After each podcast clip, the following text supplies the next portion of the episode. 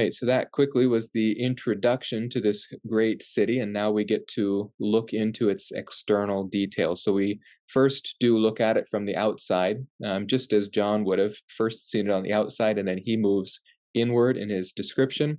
Um, and so we will do the same. And the first thing we are struck with is the magnificence of this uh, of this great city. He says, first of all, that it had a great and high wall with 12 gates, and at the 12 gates, or at the gates, 12 angels, and names were written on them, that is, on the gates, which are the names of the 12 tribes of the sons of Israel. So you'll see here I made a few notations by these. Uh, the city doesn't need a great high wall for protection. Uh, there's no enemy that is coming after these uh, these inhabitants of the city, and as we'll see, people can move freely in and out of the city. It doesn't need to protect itself from an enemy, um, but it does still give us the um, the understanding that this is a secure, strong, and beautiful um, city. So this probably does speak of our security within it. Um, in the garden, uh, there was the ability for one of God's uh, angels to fall and to come in as a tempter and to lead astray uh, humanity when they were not confirmed in the righteousness of Christ. And so, where there was the ability to sin previously, there isn't now. Uh, but the garden was without a wall, and here we see a wall surrounding this city. Um, and I think from that we can understand that we are secure within it. Um, this is simply who God is. He he gathers in his people like a mother hen. Uh, he has secured us within his presence. Uh, the 12 gates, um, as we'll see in verse 25, which I have here, says, In the daytime, for there will be no night there, its gates will never be closed. So, although there is a wall, this wall has gates going in and out of the city, and those gates, and although they have doors, uh, they never close. And so the city really isn't to keep anything out or to keep anything in, but they are there as a demonstration of God's strength and protection.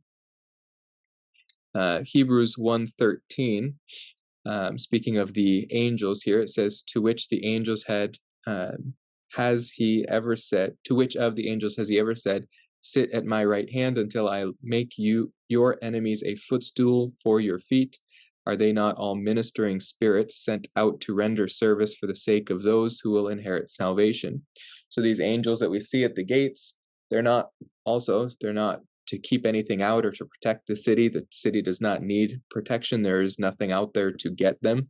Uh, but they're also not just there for beauty. Angels have function and they uh, they offer service to those who are saved.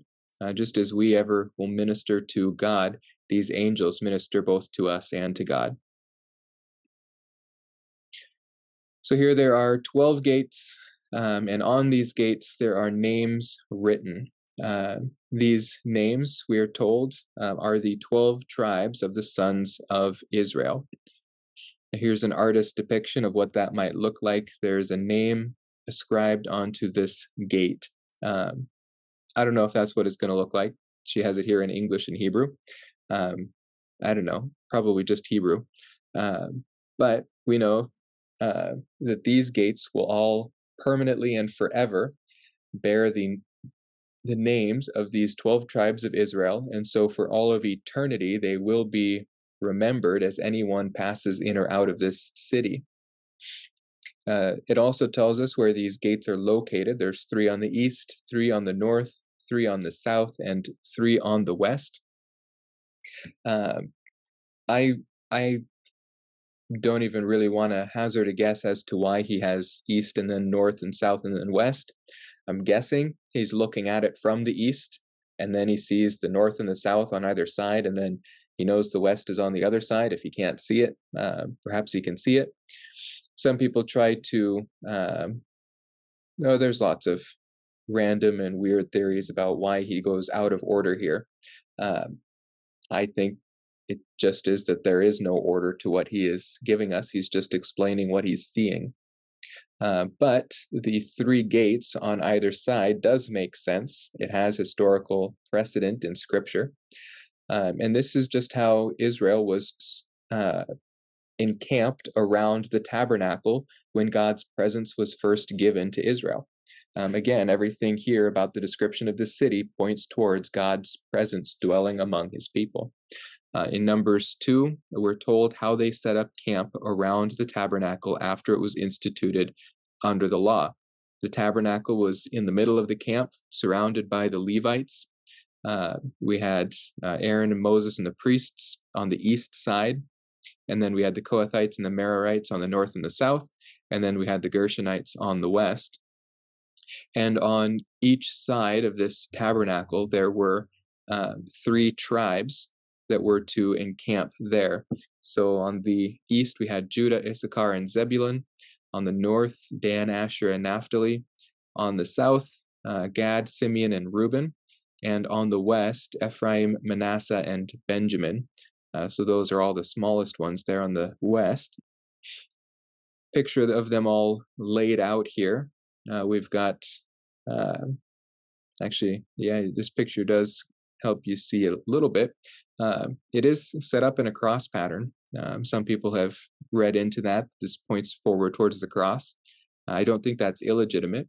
It actually is um, set up so that the this uh, cross pattern has one long tail, where the three largest of the groups are set up um, on the uh, east, and then the three smallest are set up on the west, and then the three that equal each other are on either side, the north and the south. Um, so I think if there's any reason to how he's listing these out, uh, it may have to do with how this camp was set up. However, when this camp was, when they were told to set up in this way, um, it started with the east and then went to the north and then the west and then the south. Um, so it uh, it doesn't copy from um, numbers, um, and that's why most people think that there's, or some people think that there is no connection in how he has listed them out.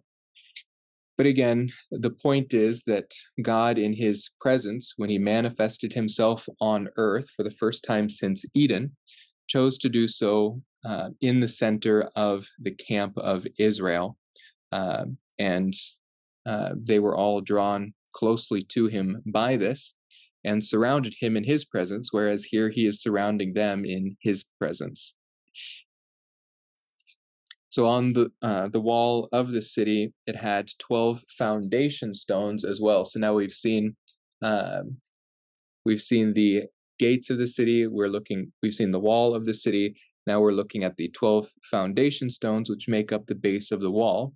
On them, there were 12 names of the 12 apostles of the Lamb.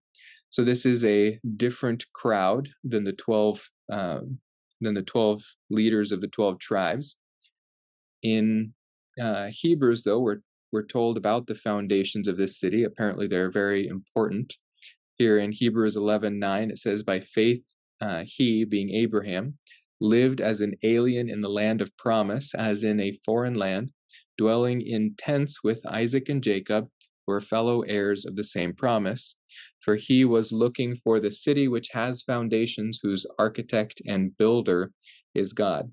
Uh, this is the New Jerusalem, and this is uh, the very uh, well, the very heart of our expectation, which is to dwell in the very presence of God. And so these foundations make up the foundation of that city. Uh, the 12 apostles are distinguished clearly from the um, 12 uh, the 12, 12, tribes of Israel. Uh, and I only say this because a lot of the commentaries do try to say that uh, this is essentially the same thing. Usually it comes from some sort of replacement theology where they try to make um, the church now replace Israel. And so they'll say when they say the 12 tribes of Israel, they really mean the 12 apostles. Um, and so this is just redundancy, uh, but it's not. Here in Matthew 19 28, we see Jesus distinguish the apostles from the 12 tribes of Israel when he tells the apostles, Truly I say to you that you who have followed me in the regeneration, when the Son of Man will sit on his glorious throne, you also will sit upon 12 thrones, judging the 12 tribes of Israel. So he puts them over the 12 tribes. But in Ephesians 2:19 he says, "So when you are no longer strangers and aliens, but you are fellow citizens with the saints and are of God's household, having been built on the foundation of the apostles and prophets, Christ Jesus himself being the cornerstone. So, this is uh, in Ephesians with uh, Paul's argument here that the dividing wall between Israel and the church has been taken down since the law has been finished in Christ. And so now they are able to come together in one new body, which is the church, not the church replacing the old body, but it is something brand new.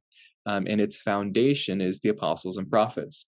Uh, so this city is built in such a way to commemorate um, how the church uh, was built. And we see a distinction in this city in the very way that it is built a distinction between Israel and the church, but we see harmony and unity between them. They remain distinct, but they dwell in the same city. Uh, so here's uh, zooming out a bit. We see this artist's rendition. We've got the gate, we've got the name of one of the tribe of Israel on it, and here along the side, we've got the names uh, written in foundation stones. Um, she's got it here in all different world languages. Uh, but she's got these 12 stones stacked up, listing the names of the apostles. I don't think it's going to look exactly like that, but um, I think her guess is as good as mine about how exactly it's going to be set up.